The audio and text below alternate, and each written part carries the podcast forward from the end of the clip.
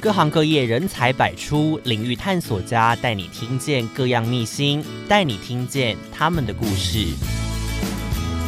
欢迎收听领域探索家。Hello，大家好，我是陈君，欢迎收听领域探索家。这是呃整个系列开播的第一集，也是开始要跟大家介绍很多。人物故事的第一集，那第一集要跟大家聊什么呢？嗯，我觉得这个职业蛮特别的。那他是我朋友，那这个职业呢是一个街舞老师。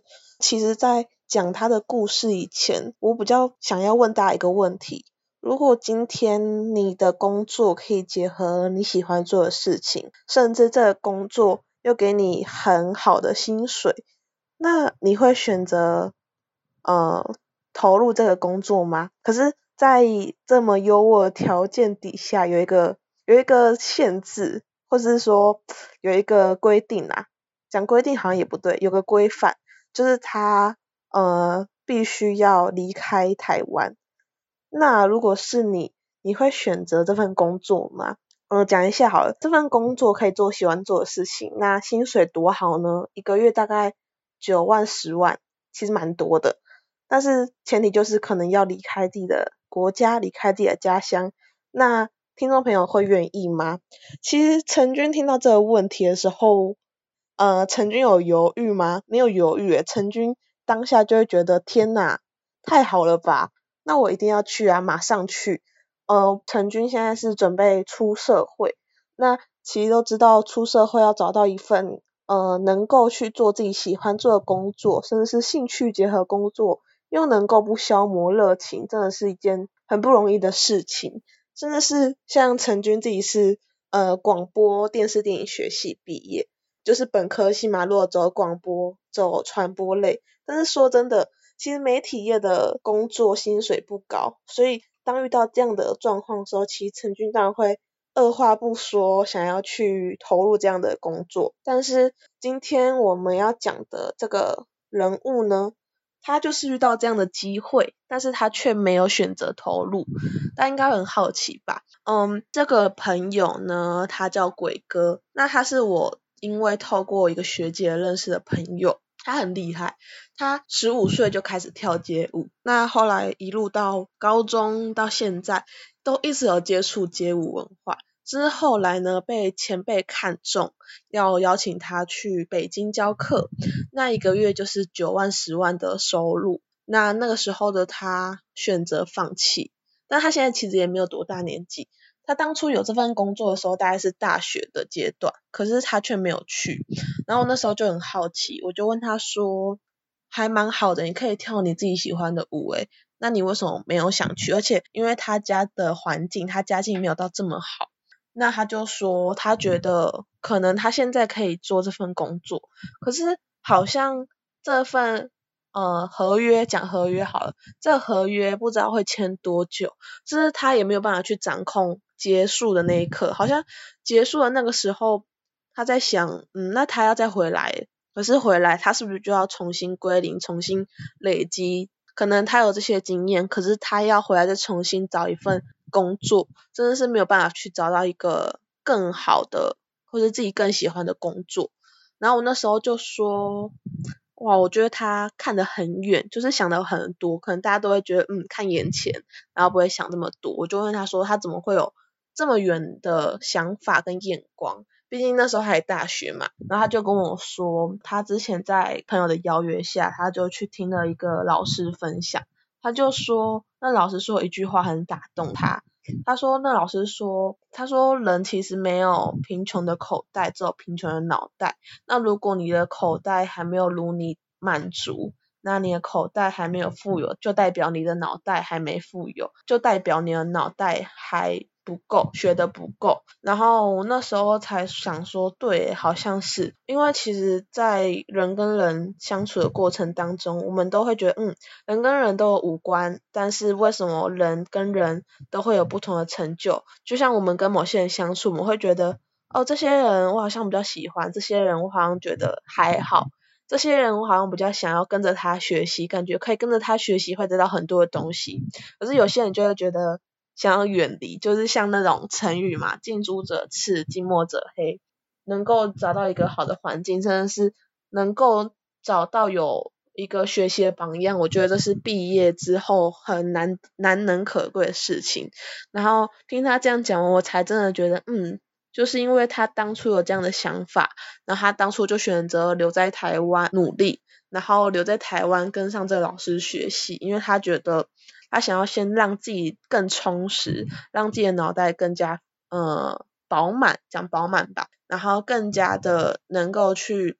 充实自己的内在，让自己有一天可以成为更好的样子、更好的人。他觉得，呃，虽然我们都说机会可遇不可求，但是说真的，当我们机会来临的时候，我们到底是不是一个准备好的人？就是想到机会这件事情，我就想到一个故事可以跟大家分享，这是我之前听过，还蛮棒的。呃，这故事发生在美国。那美国呢，有三个人，他们去爬山，爬一爬很累，然后已经天色要暗了。这时候他们好不容易攻顶，但是因为天色暗了，他们也不好下山。那他们这三个朋友就想说，那这样子好像只能在山上过夜。可是他们又觉得很可怕，因为这时候呃山里就传出呃猛兽的叫声。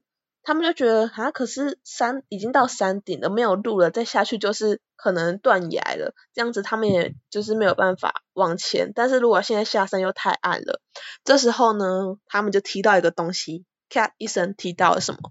呃，有一个人踢到了一个神灯。那大家听到神灯就想说搓一搓嘛，他就去搓一搓。这时候一个精灵跑出来，这精灵就说：哇，感谢你让我。可以出来呼吸一下新鲜的空气。疫情期间我也闷很久，讲一下疫情的梗。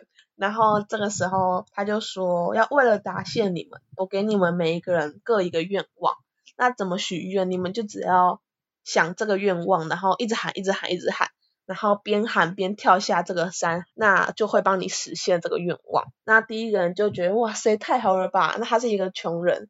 他就想说，嗯，那我要钱，那因为发生在美国嘛，他就一直喊 money money money money，然后就跳下去。这时候听到的没有惨叫，而听到的是很多金币的声音。哇，他真的得到了。另外两个人就觉得，哇，那是真的，那是真的。这时候第二个人，第二个人他就又想说，嗯，他是一个乳蛇，从以前乳到现在，他就觉得不行，那他要有一个女生，然后他就喊 woman woman woman woman，跳下去之后呢，哇。又听到很多女生的银铃般的叫声，这时候第三个人就觉得哇塞，真是太棒了。他就想说，那他到底要什么呢？他觉得他一生好多东西都好想要，可是只能许一个愿望。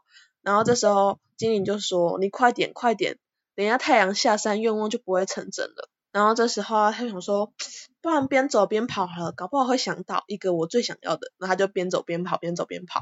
这个时候好死不死，有一个石头绊倒了他。那这国外嘛，通常被石头绊倒，他就喊了一声 shit，然后这时候呢，他又掉下去了山崖里。这时候呢，听到他坠落在一堆的粪便中。这故事其实有点算是一个笑话，可是我觉得这些故事也在告诉我们，其实机会是留给准备好的人。在遇到更好的机会的时候，你是不是能够准备好？如果今天你还没准备好，那遇到再好的机会，好像也可能会跟你擦身而过，就像这第三个人一样，他可能不知道自己要什么，或者是他太多东西想要了，当机会来临的时候，他却不知道他要怎么样去选择。所以其实这个鬼哥他就告诉我，他有这个想法，也让我想到这样的故事。他觉得如果他是一个准备好的人，他选择先让自己更不一样，那有一天一定会有更好的机会等着他。然后我那时候才觉得，哇塞，这好难能可贵，也难以置信，这是一个二十几岁的人讲出来的话。